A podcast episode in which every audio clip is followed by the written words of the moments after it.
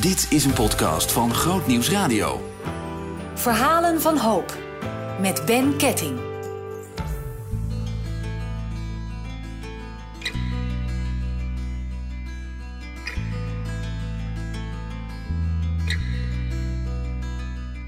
In deze aflevering van de podcast Verhalen van Hoop ontmoet ik Evert van Schuppen. Evert komt na een lange verslaving in aanmerking voor beschermd wonen. Een intensieve begeleiding van de Hoop GGZ voor mensen die te maken hebben met een ernstige verslavingsproblematiek. En dat geldt ook voor Evert. Als ik hem in zijn woonunit opzoek, ziet zijn huis er picobello uit en de koffie staat klaar. Evert is blij, want binnenkort krijgt hij zijn eigen huis. Op dat moment is Evert 52 jaar. Ik zie hier ja, wat foto's op je, op je kast. Een, geschilderd bordje. De Heere is mijn herder, mij ontbreekt niets. Boven je bed uh, hier in jouw uh, woonvertrek hangt een prachtige poster. Man op, die op een rot staat en erboven staat... God zegt, jij bent waardevol, ik hou van jou, jij mag er zijn. Op tafel ligt een, uh, een bijbel. Een boekje eronder, liefde, wat staat erop? Liefde, vreugde, vrede, geduld, goedheid, vriendelijkheid, geloof, zachtmoedigheid, zelfbeheersing. Zo is het niet altijd geweest hè, in jouw leven. Ongeveer op jouw tiende begonnen toen wat problemen. Wat, wat vertel eens. Nou, al, al flinke uh, tijd daarvoor. Liefde, dat is uh, eigenlijk het thema. Uh, ja, wat je ook aanhaalt door de dingen die je net hiervoor zegt. En ik, ik heb in mijn jonge jaren ja, best wel veel liefde tekort gehad. Of ook geen liefde gehad zelfs. En dat is al eigenlijk begonnen in mijn relatie tot mijn aardse vader. Die mij op een of andere manier geen liefde kon geven. En uh, ik heb me laten vertellen, inmiddels door de gesprekken op latere leeftijd, dat hij echt wel van me gehouden heeft. Maar hij kon dat niet uiten. En uh, hij had ook een alcoholprobleem. En al heel vroeg uh, zijn mijn ouders gescheiden. En ja, toen mijn ouders gescheiden zijn, toen was ik zes. Uh, toen uh, ja, is dat eigenlijk nog erger geworden. Want uh, toen bleef ik alleen achter met mijn moeder. En um, ja, het was alsof dat de familie van mijn vaderskant met ons was meegescheiden. En het was alsof uh, ik, ik ineens afgesneden werd van, van die liefdevolle ontmoetingen die ik daar uh, uh, ook had. Dus ja, liefde is, is toch een, een thema waar ik eigenlijk heel vroeg in mijn leven al door gebroken ben geraakt. En eigenlijk al voor mijn tiende jaar dus. Ik, ik kan me nog heel goed herinneren dat dat ik vooral verlangde naar liefde van een man. En, en dat, ik bedoelde dus naar mijn eigen vader, hè, maar uh, die, die, die kreeg ik dus niet. En uh, ja, ik had uh, vanuit een, ja, een biologisch natuurlijk onderliggend gevoel daar behoefte aan om geknuffeld te worden door een, een manspersoon. En voel je dat wel bij je moeder? Ja, ik werd door mijn moeder een soort, soort van dood geknuffeld. ja, dat, dat was misschien een beetje too much. Uh, maar wel op wanneer het haar uitkwam hoor. Was het misschien zo dat zij het compenseerde van wat je bij je vader tekort had? Ja, ik denk het wel. Ik denk dat zij uit alle macht uh, heeft geprobeerd vader en moeder te zijn. Wat natuurlijk niet kan, want je kan alleen maar moeder zijn als vrouw. Uh, en zij heeft wel altijd geprobeerd om mij en mijn vader in uh, contact te krijgen. En dat is er ook wel gelukt. En dan deed ik het eigenlijk voor mijn moeder dat ik naar mijn vader ging, omdat ik het bij mijn vader eigenlijk uh, ja, nooit zo leuk had dan dat zou moeten. Want dan was hij vaak onder de invloed van alcohol. En ja, ik had daar zo'n hekel aan. En ik vond het ook stinken, want hij dronk jenever. Dus hij, ja, dat rook je echt door zijn pori heen zelfs. En toen ging hij uh, s'avonds even weg en dan kwam hij gewoon niet terug. En dan ben ik naar bed gegaan en de volgende dag dan ging ik weer naar mijn moeders huis. En dan was hij wel inmiddels thuisgekomen en dan uh, ja, was hij uh, waarschijnlijk wezen drinken. Dus we hadden eigenlijk helemaal geen contact als ik daar was geweest. En dan was ik ook nog echt maar zeven jaar of zo, of acht jaar. Nee, het was niet fijn. En uh, op een of andere manier kon ik daar niet goed met mijn moeder over praten. ik geloof dat ik als jong kind best wel heel gesloten ben geraakt. ik geloof dat ik al heel jong door had, ook binnen het geloof. mijn moeder komt bijvoorbeeld uit een katholieke familie, uh, rooms-katholieke. En mijn vader uit een protestant hervormde familie. En die woonde in Veenendaal tegenover de kerk, naast de dominee. Dus dat was ja, heel belangrijk voor de buitenwereld om zo vroom mogelijk uh, te leven en over te komen. Ik heb dat altijd heel prettig gevonden, bij opa en oma bijvoorbeeld. Bij mijn ooms en tantes en mijn neefjes en nichtjes altijd heel fijn uh, gehad als ze bij de opa en oma samenkwamen. Maar wat ik wel zag is dat er enorm uh, strijd was tussen die twee families. En dat er altijd al werd gezegd, mijn moeder is volgens mij nooit zo geaccepteerd geweest uh, door de Van Schuppen familie, zo heet ik van mijn achternaam. En, en mijn vader in het Nito bij mijn moeders familie, vanwege dat geloof.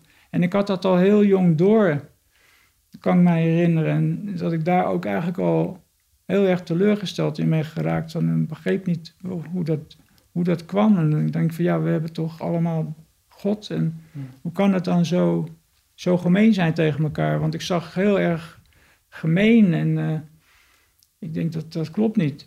Dus jij bent wel opgevoed met het christelijk geloof? Uh, ja, uh, binnen de familie wel, maar niet in het gezin. Mijn moeder ging, nadat zij met mijn vader trouwde, niet meer naar de kerk. En ze, mijn vader ook niet. Dus toen zij uit hun familie of hun gezin zijn gegaan, hebben zij zich eigenlijk van het geloof afgekeerd. Op papier hadden ze nog geloof, maar niet in de praktijk. En als ze dan bij de familie kwamen, bij mijn moeders familie, dan werd er wel voor het eten gebeden. En dat, onze lieve vader werd dan gebeden en dan sloegen ze een kruisje. En dat was het dan. We gingen niet naar de kerk. Maar bij opa en oma, daar was altijd uh, ja, op de protestants hervormde geloofswijze werd de Heer zegen deze spijzen. Dan gingen we eten en na het eten werd er gedankt. En dan las opa uit de Bijbel, echt als hoofd van de familie. En dat vond ik altijd prachtig. Ik heb er altijd van genoten en dan mocht ik ook altijd naast hem zitten. Dat vond ik reuze interessant.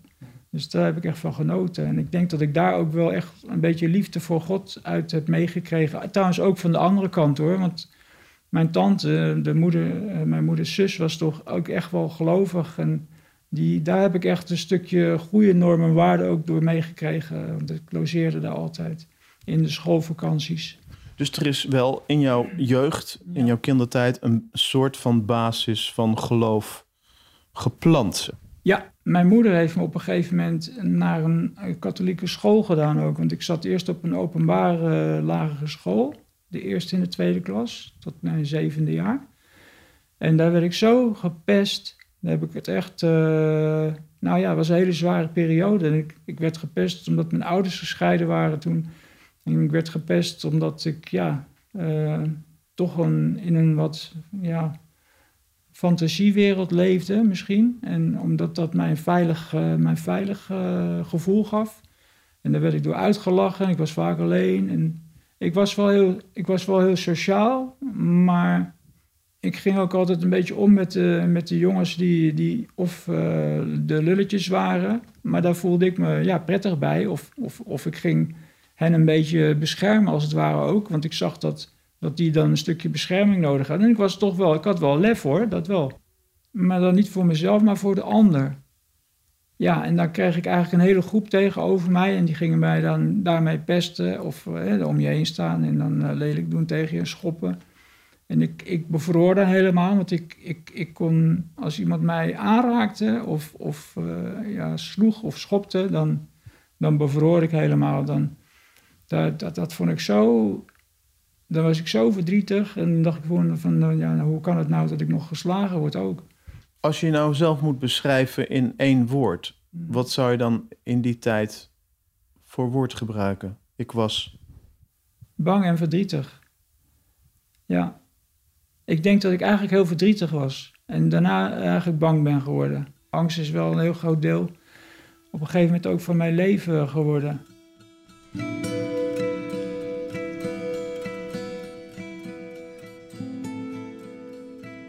Als je vaker naar deze podcast Verhalen van Hoop luistert, zul je patronen leren herkennen. Bij Evert is dat heel duidelijk. Een jongetje waarvan de ouders vroeg gaan scheiden. De moeder compenseert dat door over de top liefde te geven. Vader is alcoholist en kan dat ook niet meer verbergen voor zijn zevenjarige zoon als hij op visite komt. De familie is kerkelijk verdeeld en het concept God en liefde wordt al vroeg een lastig beeld voor Evert. Waarbij liefde een nare bijsmaak krijgt. Mijn moeder die wilde nog wel graag uitgaan. En toen kwam er een, eh, een oudere jonge man uit onze flat. Die kwam altijd bij ons oppassen op mij. Ik was toen negen jaar. Daar heb ik eh, onbewust dus die, die vaderliefde in gezocht. En ehm, daar heeft hij uh, op een gegeven moment misbruik van gemaakt. Waarschijnlijk uh, had hij homoseksuele gevoelens en zat hij daarmee net in een periode van ontwikkeling, als het ware. Want ik geloof dat hij 17 of 18 was, dus een jonge, man. Ja, en ik was een jochie die had behoefte aan een vaderfiguur, dus ik wilde knuffelen. En dat, daar is hij door in de verleiding gekomen. Je hoeft niet bang te zijn dat ik daar straks helemaal onder ga lijden, want dat is helemaal behandeld gelukkig. Maar hij heeft mij een jaar lang eigenlijk seksueel misbruikt, omdat ik hem daarvoor in de verleiding heb gebracht. En ik heb me daar ook, ik heb daar tot mijn dertigste jaar mee gelopen met dat gevoel van, ja, het is mijn eigen schuld. Ik heb hem daarin uitgelokt, dus ik moet er niet over hebben, ik moet er niet moeilijk over doen, maar ik had het daar verschrikkelijk moeilijk mee. Maar daar had jij niet in die tijd niet echt een naar gevoel over of zo? Dat je, dat je daar heel erg onder leed op dat moment?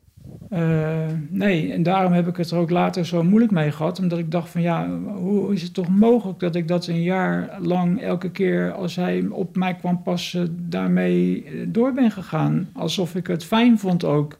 Snap je? En dat, dat, dat, maar ik kon dat helemaal als kind niet plaatsen wat met mij gebeurde. Ik dacht dus dat dat vaderlijke liefde was. En ik verlangde er ook gewoon naar van, oh, we gaan dat weer doen en dat is fijn. Dat, ja, dat klinkt heel raar, maar dat is wel mijn beleving geweest. En ik ben daar, ik ben er zo mee in de knoop gekomen. Toen ik zelf in de puberteit kwam, toen, nou, toen kon ik mezelf wel doden. Toen, toen dacht ik van, nou, maar wat heb ik nou toch wat heb ik nou toch meegemaakt? Want toen begreep je eigenlijk wat er, wat er was gebeurd. Ja, er waren uh, in mijn directe omgeving een aantal uh, homoseksuele uh, mensen. Eén daarvan was een vriend van mijn moeder. En één daarvan was een bewoner bij ons in de straat. En die gingen ook op een gegeven moment nog avances maken naar mij. Dat ik wel een leuk jochie was en een knap kereltje. Nou, dat, dat schoot bij mij helemaal verkeerd. En uh, dat ik op een gegeven moment aan mezelf ben gaan twijfelen of ik dan zelf niet uh, homoseksueel zou zijn. Of uh, omdat ik dat aantrek en, en dat, dat, die belevenis van, van, van wat er toen gebeurde was tussen mijn negende en mijn tiende jaar, dat kwam weer helemaal naar boven. En ik had voor de rest helemaal geen seksuele gevoelens richting een man. sterker nog, ik, ik, ik walgde ervan. Niet van de, van de persoon, maar van hetgeen ja, wat er aan seksuele omgang dan zou gebeuren. Daar, daar voelde ik me zo vies van. Maar ik sprak ook af met mezelf, want dat ik daar never, nooit niet met iemand over zou hebben. Ik dacht dus dat ik dat heel diep kon wegstoppen en dat ik dan daar nooit meer last van zou hebben op dat moment. In Schalkwijk, een buitenwijk van Haarlem, gaat Evert naar het VWO. Hij is 12 en een vroege leerling. Omdat deze nieuwe grote wereld van school veel indruk op hem maakt, voelt hij zich niet veilig en zoekt steun bij oudere jongens. En dat waren uh, jongens die al een paar klassen hoger zaten en die waren, een, die waren harsjes aan het roken. In de tijd van uh, dat de rode Libanon en de gele Libanon uh, naar, naar Nederland kwamen door die uh, oorlog in Libanon. Voor de over middelen, hash? Ja, dat was de eerste uh, die drugs waarmee ik in aanraking kwam. Maar wat er gebeurde, ik was altijd heel gespannen. Er zat altijd dus, en waarschijnlijk ook door die gebeurtenis van het misbruik, zat er heel veel spanning in mijn lijf. En door die angst, ik, had een, ik was altijd alert en ik was eigenlijk altijd in een soort van topspanning in mijn lichaam en ik nam een trekje van die, van die hashis en ik ontspande. En voor het eerst sinds jaren had ik een ontspannen gevoel. Ik dacht, wauw, nou dit is fijn. En ik ben eigenlijk uh, ja, direct uh, verslaafd geraakt aan de hashish roken. En dan zou je denken, ja, maar dat kan toch helemaal niet? Nou, dat kan wel zeker. En uh, ik had alleen maar het verlangen om dat gevoel terug te krijgen. Dus als dat weer uitgewerkt was, dan, ja, dan wilde ik er zorgen voor dat ik weer dat ontspannen gevoel had. Het was eigenlijk, was hash een medicijn voor je? Ja, zeker. Ja. En mijn vader was inmiddels een uh, beeldende kunstenaar. Maar mijn vader die ging altijd hashish halen bij een, uh, want hij rookte ook hashish. Uh, bij een huisadres in de stad. En dan was ik zo bij de hand dat ik daar dan naartoe ging. En dan zei ik dat ik voor mijn vader hashish kwam halen. En dan kreeg ik dus gewoon uh, hashish mee. Dan gooide ik wat geld in een mandje en dan werd er omhoog getakeld. En dan kwam er een stukje hash in een foliepapiertje weer naar beneden. In die tijd had je toch contact met je vader? Want daar kwam je regelmatig? Ja, ik moest eigenlijk één keer in de twee weken naar hem toe. Maar op een gegeven moment wilde ik niet meer. En zeker in die tijd van de middelbare school. Toen begon ik me heel erg af te zetten. Uh, dat noemen ze dan uh, gedragsproblemen krijgen. Hè?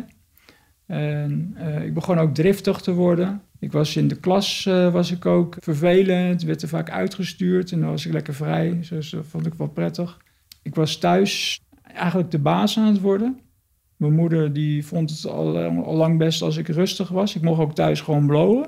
Al op 12, eh, 13 jaar, nou 12 niet, maar 13 jaar mocht ik al thuis blowen. Want ik weet nog goed dat de directeur of de onderdirecteur van de school mij had betrapt op blowen en toen naar huis ging bellen. En nou, dan zou ik wel straf krijgen, dit en dat. Dat gebeurt helemaal niet.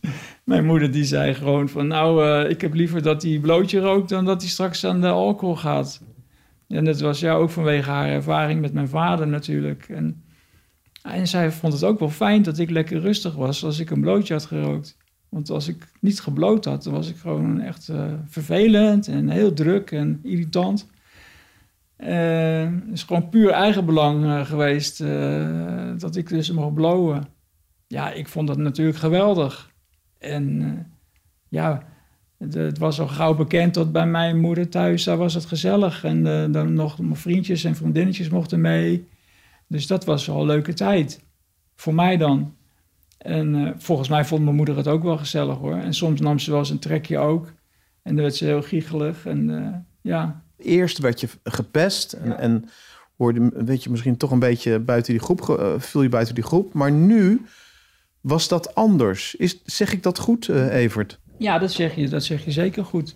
En ik merkte ook, uh, ja, ook door de mensen met wie ik omging, dat ik ja, wat populairder aan het worden was. En ja, net zoals wat je net ook aanhaalt, dat dat toch goodwill maakt. En dan gaat het wel om ja, foute dingen.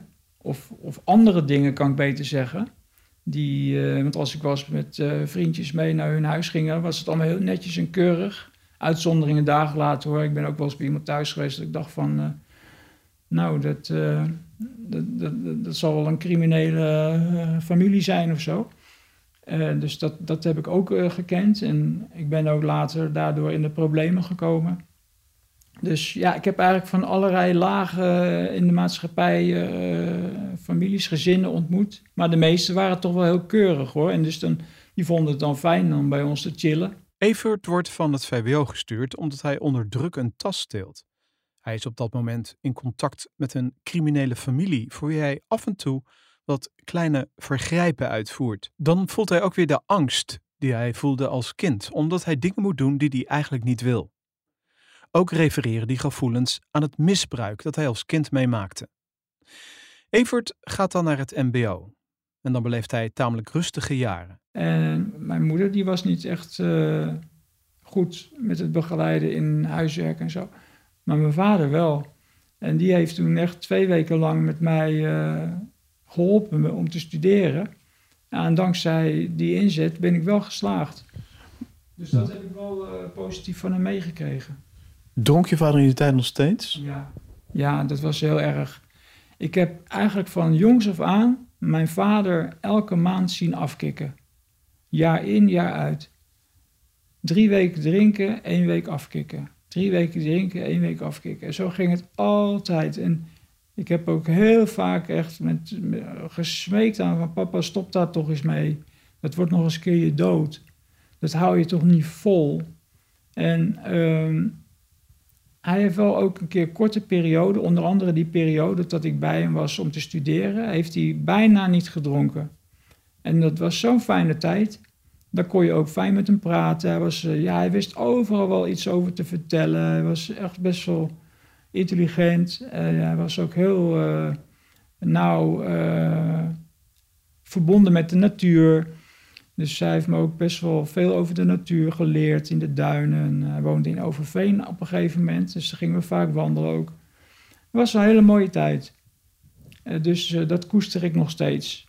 En die liefde voor de natuur heb ik echt eh, van hem eh, eh, ja, geleerd en ontvangen.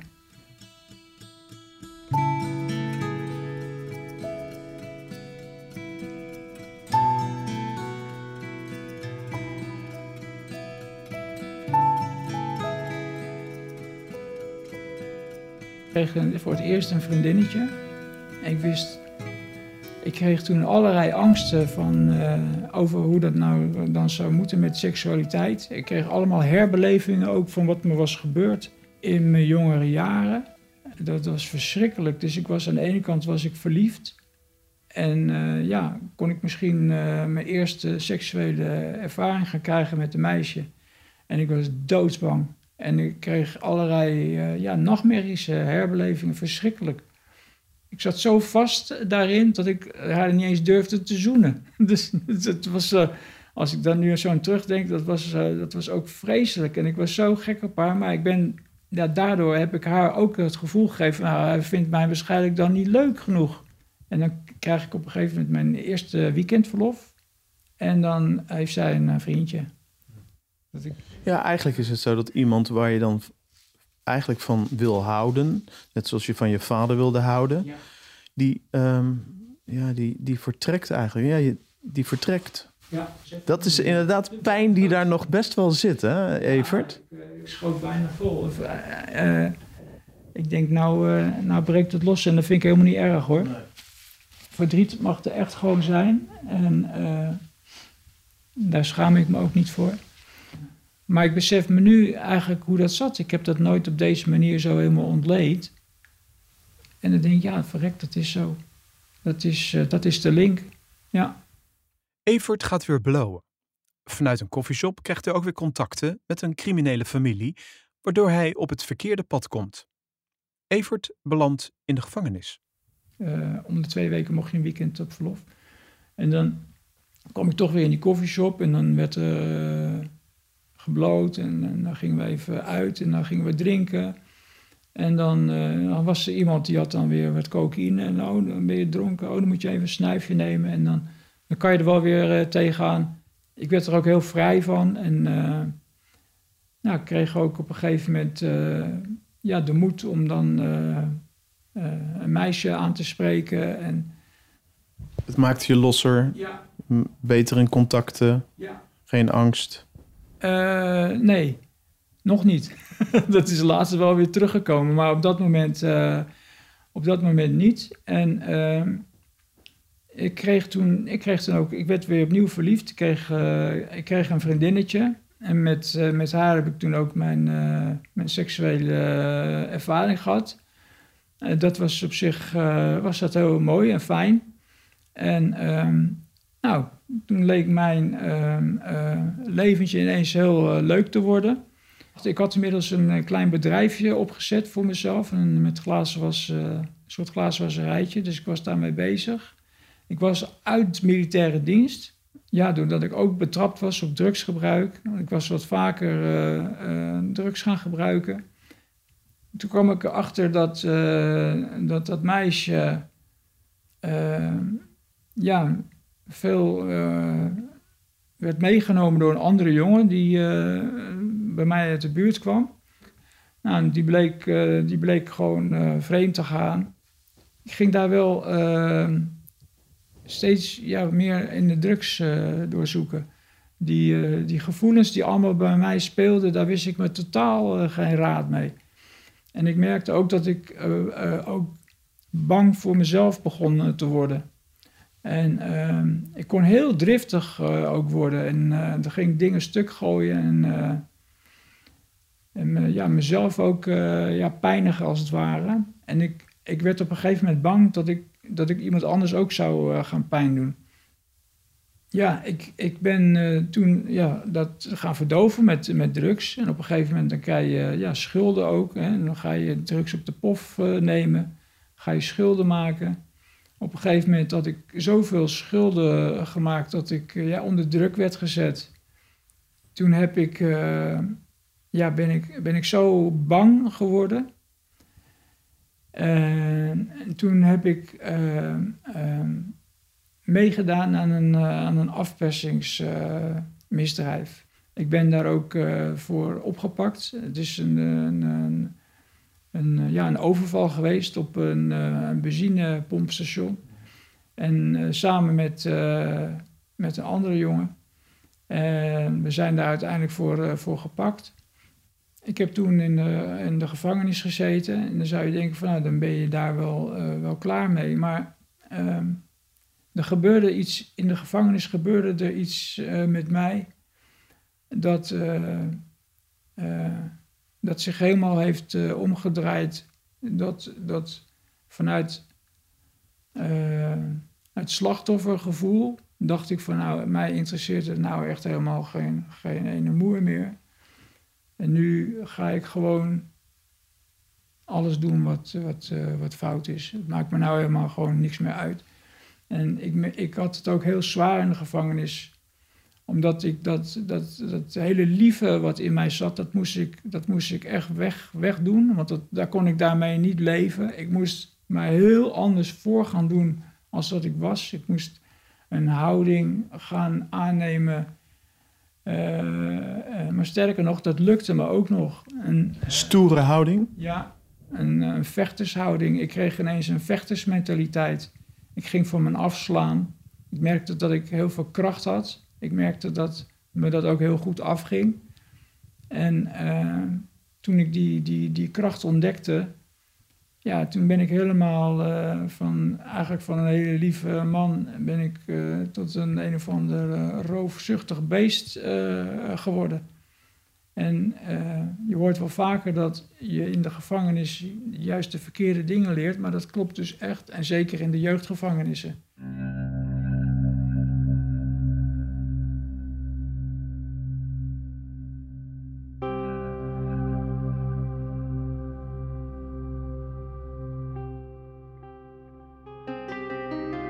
Als Evert na anderhalf jaar vrijkomt, is hij een volleerd crimineel. Hij is dan 18 jaar.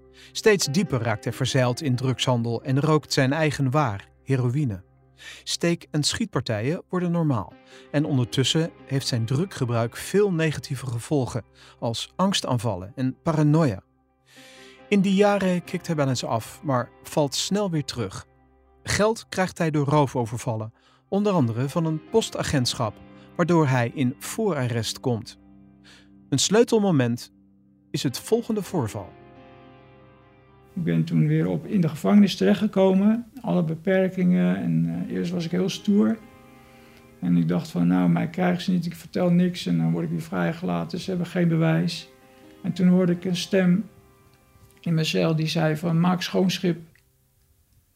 En ik dacht van, wat hoor ik nou toch? Ja, maak schoonschip. En uh, ik wist innerlijk dat het de stem van God was. En, en toen heb ik het nog een tijdje geprobeerd vol te houden om, om niks te zeggen. En op een gegeven moment dacht ik van, ah, waar ben ik mee bezig? Ik, uh, ik wil hier vanaf, ik wil hier uit. Dit, dit, dit ben ik helemaal niet. En uh, ik heb toen schoon schip gemaakt. Ik heb toen alles verteld wat ik ooit op mijn kerfstok had. En uh, zonder uh, daarin allerlei uh, namen te noemen. Ik heb alle schuld eigenlijk op mezelf genomen. En nou, daar heb ik een hele flinke straf voor gekregen. ik kreeg toen 4,5 jaar gevangenisstraf. toen ben ik in hoger beroep gegaan. Ik kwam toen weer in die huisverbewaring de Vest terecht. En ik heb toen ook tegen mezelf gezegd van nou Even, het is je eigen schuld dat je hier terecht bent gekomen. Uh, doe er iets nuttigs mee met die tijd dat je hier zit. Dus ik ben allemaal boeken gaan lezen. Ik ben uh, zoveel mogelijk me gaan verdiepen in allerlei uh, wijsheden. de Bijbel, daar begreep ik helemaal niets van. Dus die heb ik eigenlijk toen nog niet gelezen.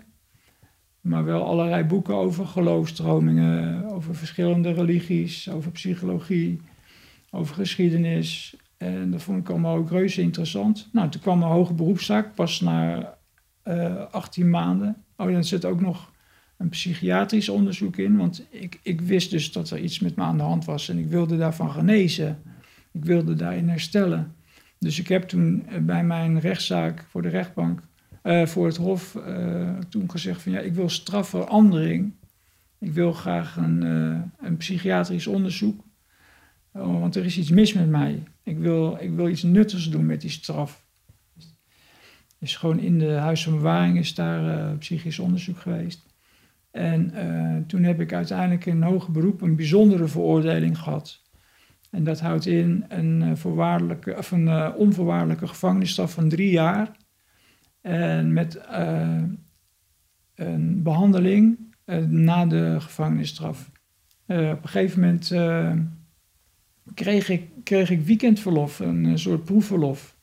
Maar ik was, daar, ik was daar eigenlijk nog helemaal niet aan toe. Maar op, op een of andere manier heb ik dat niet goed aangegeven. Dus ik kreeg dat verlof. Nou ja, dat ging gelijk natuurlijk mis. Ik ben gaan, gaan, gaan drugs gebruiken. En uh, ik had nog drugs meegenomen terug ook. Van alles en nog wat. Nou ja, in die één week tijd gingen, had ik allerlei incidenten. Positieve UC, een, uh, een geweldsincident. En toen op een gegeven moment, uh, toen zeiden ze van ja, we gaan je terugplaatsen naar uh, de gevangenis, je bent onbehandelbaar. En toen heb ik gedreigd dat ik een wapen had, dat heb ik zo gedaan, dat ik een wapen zou pakken. Toen daar zijn ze van geschrokken en toen heb ik weten te ontsnappen. Het was alleen een hek, omdat het, was, het was geen gevangenis, het was een inrichting met een hek, wel hoog hoor, met prikkeldraad en zo, maar ja, ik ben daar toch overheen uh, gekomen. Je kon niet zomaar de deur uitlopen. Je moest er echt wel moeite voor doen. Maar ik ben, ik ben er overheen ge, ge, gekomen. Wel een scheur in mijn uh, trainingspak. Ik had een trainingspak aan. Was aan het prikkeltaart blijven hangen. Ben ik in een maisveld uh, verstopt. Heb ik daar gezeten tot het donker werd. En toen ben ik, nadat het pikken donker was, door die velden, door die akkers van die boeren gelopen. En op een gegeven moment ja, toch in Haarlem gekomen met de trein.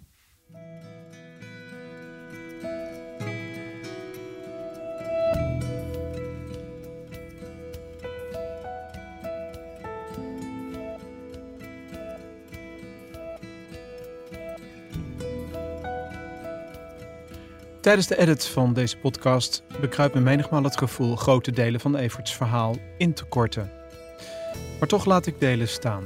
Soms lijken zijn belevingen op een spannende film. Maar helaas is het geen fictie, maar pure werkelijkheid. Het laat zien hoe verknipt je kan worden door het gebruik van drugs, maar ook hoe moeilijk de weg terug is. Evert verliest veel. Zijn familie, zijn moeder en vader. In wezen is hij net zo verslaafd aan de drugs als zijn vader aan alcohol ja, dan kom je op een gegeven moment vrij. En toen ben ik, ik ben toen echt zo bang voor mezelf geweest. Ik had toen zo'n ook boosheid naar mezelf toe.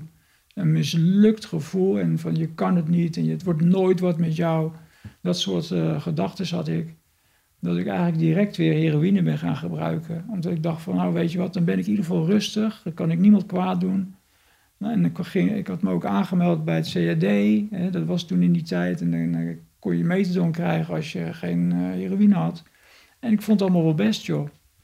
En uh, dan zag mijn vader mij en die riep me dan even. En dan hadden we even een praatje. En meestal zat hij in de kroeg en dan zag hij mij voorbij komen en dan riep hij mij. En hebben we ook wel eens ruzie gehad. En uh, dat ik zei van, joh, kap toch eens met die, met die drank. Ja, kap dat toch eens mee met die, met die zooi die je gebruikt, ja. Want je, je, hebt het over methadon. Methadon is eigenlijk een medicijn wat heroïne vervangt. Maar waar je ook heel snel verslaafd aan raakt. Ja, uh, sterker nog, ik ben er nog steeds verslaafd aan. Het is, het, dat zit zo diep in mij uh, geworteld. Dat er nu inmiddels geadviseerd wordt om dat maar gewoon te blijven gebruiken. Een bepaalde onderhoudsdosis. En ik ben nu 53 en ik ben zo vaak opgenomen geweest om af te kicken. Altijd gemotiveerd, altijd goede wil. En door het een of ander, meestal door het verlies van een relatie of van een dierbaar persoon met overlijden, weer teruggevallen.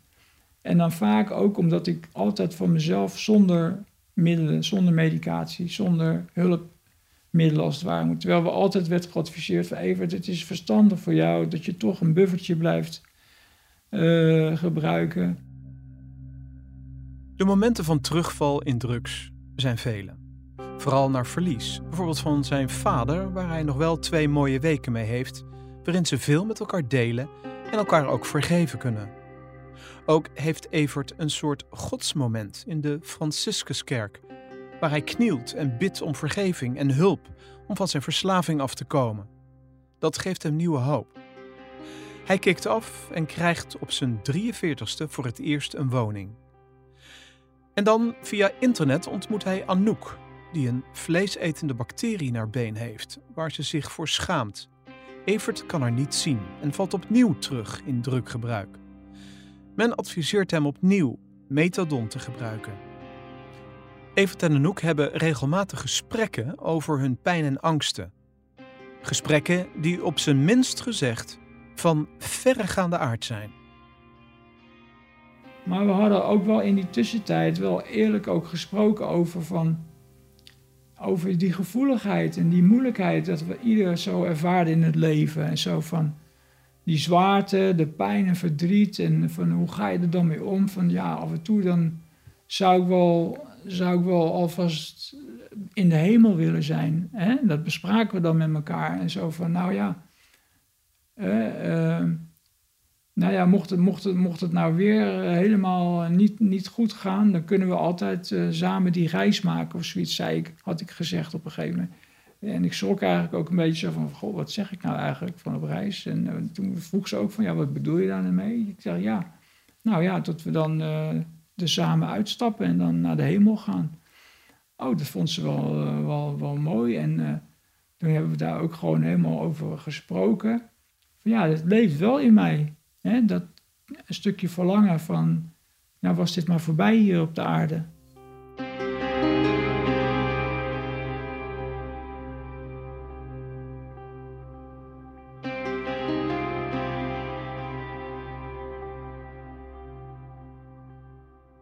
De relatie tussen Evert en Anouk is niet gezond. Ook al zijn ze verliefd, beide bevechten hun eigen demonen. Anouk heeft een ernstige vorm van smetvrees en gebruikt een liter fles zeep voor iedere douchebeurt en twee rollen closetpapier voor een wc-gang. Een bepaalde aanraking vindt ze lastig. Mede hierdoor valt Evert terug. Moe van de strijd besluit het stel er een eind aan te maken. De poging die Evert goed voorbereidt, mislukt. Want er was zoveel waterdamp gekomen dat, dat waarschijnlijk omdat we op de grond zaten, dat ja, die koolmonoxide niet uh, ja, tot de dood heeft geleid in ieder geval. Want we, we, hadden, de, ja, we hadden er niks van. En, uh, en toen uh, was er echt iets in mij die zei, en nou is het klaar. dit mag niet. En ik zei, ik zei, Anouk, we moeten door. We moeten door met het leven. Dit is, dit, is, dit is niet van God wat we aan het doen zijn. Dit wil God niet. God wil niet dat wij uh, zo een einde aan ons leven maken. Want anders hadden we hartstikke dood geweest. Ik was er helemaal van overtuigd.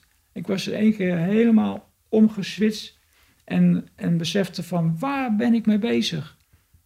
En uh, dus, nou, zij was daar eigenlijk een beetje van ontdaan en... Uh, nou ja, ik, ik, ik kwam echt in mijn kracht te staan, uh, merkte ik. Uh, dank God daarvoor. De Heer is ons allebei genadig geweest tot twee keer. En uh, ja, ik zat wel met een knettergek vrouw in huis. En ik wist me daar totaal geen raad mee. En had ik maar gewoon naar de eerste beste ziekenhuis gegaan van... jullie alsjeblieft met me meekomen, want ik heb een gekke vrouw in huis... Die heeft echt hulp nodig, maar dat heb ik niet gedaan. En ik heb, ik heb uh, in die week echt gedacht van wat moet ik nou toch doen? En dan was ik weer aan het gebruiken. En dan was ik een, een, een, een, een dag weggebleven, had ik haar een dag alleen gelaten. Toen zei ze ook van, dat moet je niet meer doen hoor, want dan maak ik er een eind aan. En ja, toen is dat toch nog een keer gebeurd. Heb ik er een nacht alleen gelaten in mijn huis. En toen kwam ik dus terug en toen had ze er een eind aan gemaakt, zeg. En uh, dat ze zichzelf uh, verhangen in mijn huis. Voor zijn eigen veiligheid gaat Evert naar een gesloten psychiatrische afdeling. Hij voelt zich schuldig voor hetgeen zijn vriendin is overkomen. In zijn grote nood richt hij zich ook weer op God. Een jaar lang zit hij in een soort heroïneproject, een vorm van therapie, waarin hij ook in de dagbehandeling traumaverwerking krijgt. Ik heb dus in, die, in dat heroïneproject en nu snap ik ook dat dat uh, bij het plan van God hoorde. Heb ik twee mensen ontmoet die hebben bij de hoop gezeten. En die, hebben, die waren helemaal vol van de Heer. Zij zaten ook in dat project, maar ze waren echt uh, vol van, van de naam van Jezus. En zij hebben me ook weer een Bijbeltje gegeven. Zij hebben mij in huis genomen. En uh, ja, want ik kon niet meer naar huis, ik kon daar niet meer wonen. Dus ik ben, het huis heb ik opgegeven. En zij, ik heb bij hun uh, gelogeerd in die periode uh, dat ik in dat heroïneproject zat. En uh, overdag ging ik naar die dagbehandeling en naar dat heroïneproject. Ik ging bidden, ik ging in de Bijbeltje lezen. En, ik, en weet je, zij wees mij op 1 Korinthe 13. En vooral op 1 Korinthe 13, vers 13. En toen ging er bij mij een lichtje branden. De liefde. Ja, hoop, geloof, of geloof, hoop en liefde. En de laatste die overblijft, de voornaamste die overblijft, is de liefde, want die blijft als we straks bij hem zijn. En dat, ik dacht, oh wauw. Ik zei, heren, u spreekt tegen mij gewoon. U bent gewoon al die tijd erbij geweest. U bent overal bij. En toen zag ik, hem, zag ik Jezus aan de muur hangen. En, en, en ik dank hem. Ik dank, ik dank de Heer voor zijn genade. Ik dank, ik dank uh, God dat ik hier vandaag dit tegen jou kan vertellen. En, en dat ik uh, andere mensen kan behoeden om, om zichzelf nooit en te nimmer uh, een zelfdoding te gaan doen, maar hulp te zoeken. Hulp te vragen, want hulp vragen en hulp zoeken is niet zwak, dat is juist sterk. En anders had ik dit niet kunnen vertellen. En uh, het mooiste is nog dat, dat, God, dat God overal bij is geweest. Dat de Heer overal in mijn jeugd, bij dat misbruik is die zelfs geweest. En, maar die menselijke gebeurtenissen, die, soms zijn die niet te verhinderen. Dan kan God wel God zijn, maar soms gebeuren dingen omdat ze ja, moeten gebeuren, wie zal het zeggen? Of omdat andere mensen weer andere krachten in zich hebben die ook werkzaam zijn. En uh, dus niet alles valt te verhinderen, maar er is wel in je persoonlijke band tussen, tussen het goddelijke, hè, wat ik nu weet van het is mijn vader, door mijn geloof in Christus Jezus en de Heilige Geest kan ik zeggen het is Abba Vader, dat door die persoonlijke relatie en doordat hij dat altijd geweten heeft en dat ik daar open voor stond, heb ik die genade kunnen krijgen of kunnen ontvangen in mijn leven. En daar, zo kan ik het een beetje uh, uh, in geloof van getuigen. Zijn dat inzichten die je hier bij de hoop hebt geleerd? Ja, ja. want doordat ik van deze twee mensen, die ik dus heb leren kennen in dat heroïneproject, over de hoop had gehoord, dacht ik van, nou weet je wat, als ik nou een jaar hier in het heroïneproject heb gezeten, dan, dan, dan moet ik naar de hoop. Dan moet ik me laten opnemen en uh, moet ik ervoor zorgen dat ik daar terecht kom. Want dan kan ik God beter leren kennen. Ik had ineens een enorme behoefte om God beter te leren kennen en om te stoppen met roken.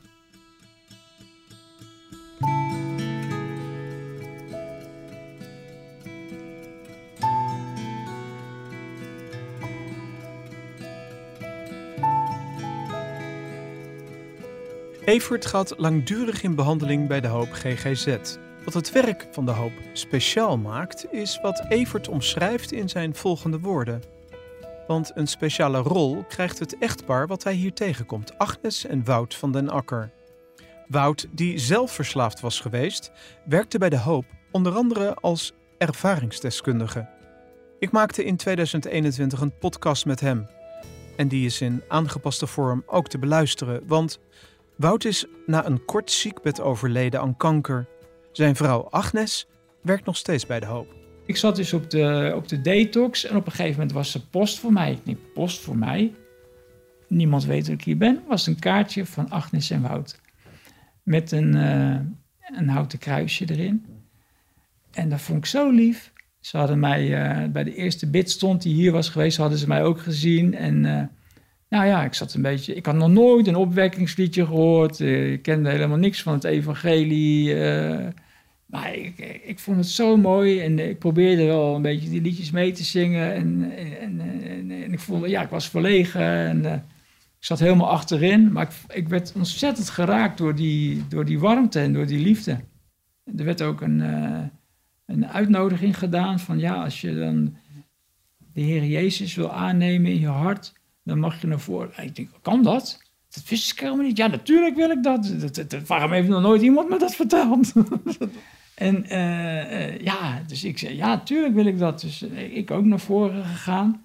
En nou, dan, dan, had ik ook dat beleidensgebed gedaan. En de Heer Jezus in mijn hart aangenomen als Heer, redder en verlosser. En beleden dat hij ook voor mij aan het kruis is gegaan. Nou ja, eigenlijk gebeurde er nog niet zo heel gek veel anders. En ik weer terug naar een ander. Ik werd overgeplaatst naar For Life, hè? dat ken je denk ik ook wel. En er lag daar ook post voor mij. En voor Rempel, ook voor Agnes en Wout. En, Wout had ik één keer gezien, maar eigenlijk nog helemaal niet zo gesproken. Ik had echt zo van, het is liefde, liefde. En, eh, nou, en dat was ik niet meer gewend. Het raakte mij ook enorm, omdat ik daar vroeger altijd zo naar verlangd had. En nu, en nu krijg je dat zomaar van, van een onbekend iemand. En, je viel eigenlijk in een heel warm bad hier in, bij de hoop.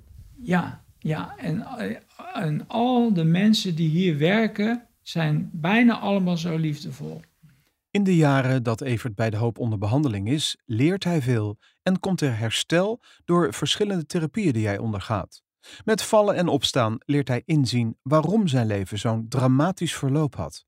Met hulp van toegewijde medewerkers en doorzettingsvermogen van Evert zelf kan hij nu op eigen benen proberen te staan om zo ook iets voor anderen te betekenen.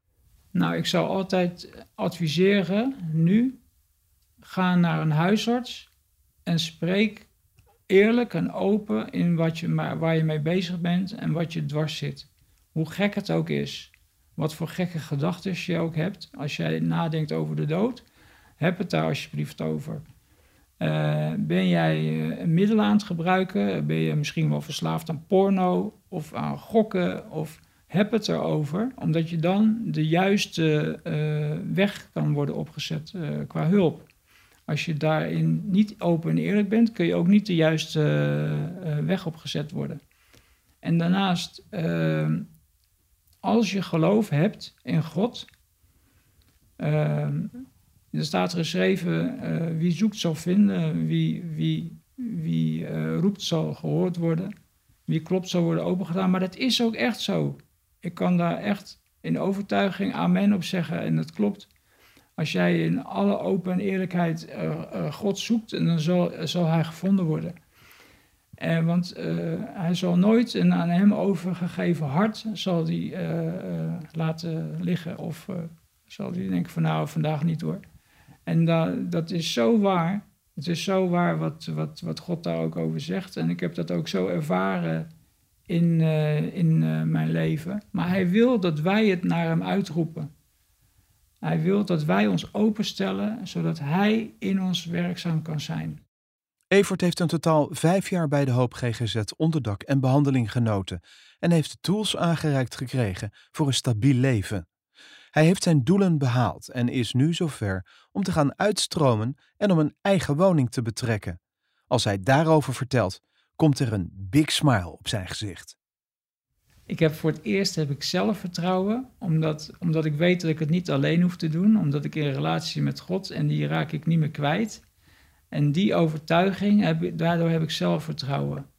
En ik heb zo'n mooie, lieve uh, vriendengroep om me heen staan, uh, waar ik altijd ook op terecht uh, kan. Ik, ik, heb mijn contacten binnen de kerk, ik doe daar ook mijn, mijn eh, dienen, me dienstbaar opstellen. En dat geeft zoveel voldoening. Ehm, ik vind het zo mooi om mijzelf elke dag weer aan de Heer te presenteren. Van nou Heer, hier ben ik. U mag weer door mij heen dingen doen. En dat geeft mij ja, eigenwaarde. Hè? Die, die, die geeft Christus in mij, geeft mij eigenwaarde. En dankzij Christus kan ik goed doen. En dat, zijn de, dat zijn de woorden van Paulus, maar ik, ik heb daar zo affiniteit mee. En uh, ik zeg er elke keer weer amen op. Amen, Paulus, zeg ik dan. Amen, Heer. ja. Evert, hoe oud ben je nu? 53. Na 53 jaar uiteindelijk het zicht weer op een huis, maar dan op een gezonde manier. Dat lijkt me heel spannend. Ja, ja dat is het ook wel. Nou, nou ik het zo uh, jou hoor zeggen. Uh, maar wel gezonde spanning. Ja. En uh, ik kan me herinneren dat ik voorheen zoiets had van... oh, maar als ik dat dan heb, dan, dan, ja, dan moet ik daar ook wel voor zorgen. Hè? Maar dat heb je hier geleerd. Dat heb ja. je bij de hoop in de afgelopen jaren geleerd. Al die skills voor jezelf te zorgen, om goede beslissingen te maken, om gezond te zijn, om hè, zo goed je kan. Toch? Ja, ja, dat heb ik geleerd. Als ik eerlijk ben, waar ik het meest naar uitkijk, uh, zou ik nog wel heel graag een gezonde relatie met een vrouw willen. En dan samen de Heer dienen. En als ik iemand een mooie, gezonde, liefdevolle relatie gun, is het Evert wel. Evert is bezig een boek te schrijven over zijn leven, zijn gevechten, zijn verliezen, zijn overwinningen. Daarnaast wil hij graag het evangelie delen met iedereen die het maar wil horen. De woorden van troost, van geloof, hoop en liefde die samen met alle menselijke hulp die hij heeft gehad, zijn leven hebben gered. En die in zijn debuut zeker een belangrijke plek zullen krijgen. Ik schrijf het als een, als een novel, dus het is geen heel abstract verhaal om te lezen. Het is de bedoeling dat het echt lekker wegleest. En dat eigenlijk uh, de mensen met dit boek ook uh, kunnen horen en leren dat er voor iedereen een weg is om te herstellen of te genezen. En ik geloof dat heel veel mensen zichzelf of familieleden of vrienden kunnen herkennen in een stuk problematiek. En ja, dat ze daardoor bemoedigd worden of in ieder geval hoop kunnen krijgen. En ik geloof ook daarnaast, dat, want dat is ook de rode draad door het hele boek heen, dat ze een ontmoeting met de Heer Jezus gaan krijgen. En door, en door jouw verhaal heen. Ja, maar ja, dat vind, ik, dat vind ik best wel moeilijk om voor mezelf te zeggen. Maar ik hoop en ik geloof ook echt dat ze die ontmoeting, als ze daarvoor openstaan, met de Heer Jezus zullen krijgen. En, Evert, ik wil eigenlijk eindigen met uh, hoe we begonnen zijn. En want ik had het over een heleboel uh, posters en teksten en kaarten die ik hier zie. En ik zie er steeds meer. Als jij één poster, één tekst, één iets zou mogen uitzoeken en zeggen van dit vind ik heel erg mooi. Welke zou je dan uitkiezen? Ja, dat klinkt raar, maar er staat daaronder Psalm 107, vers 20. Uh, hij kwam en sprak met hen. Hij maakte hen beter en rukte hen weg voor de kaken van de dood. Dus deze tekst, ja, die kan je op je leven plakken eigenlijk. Ja, ja. Mooi, dankjewel. Alsjeblieft.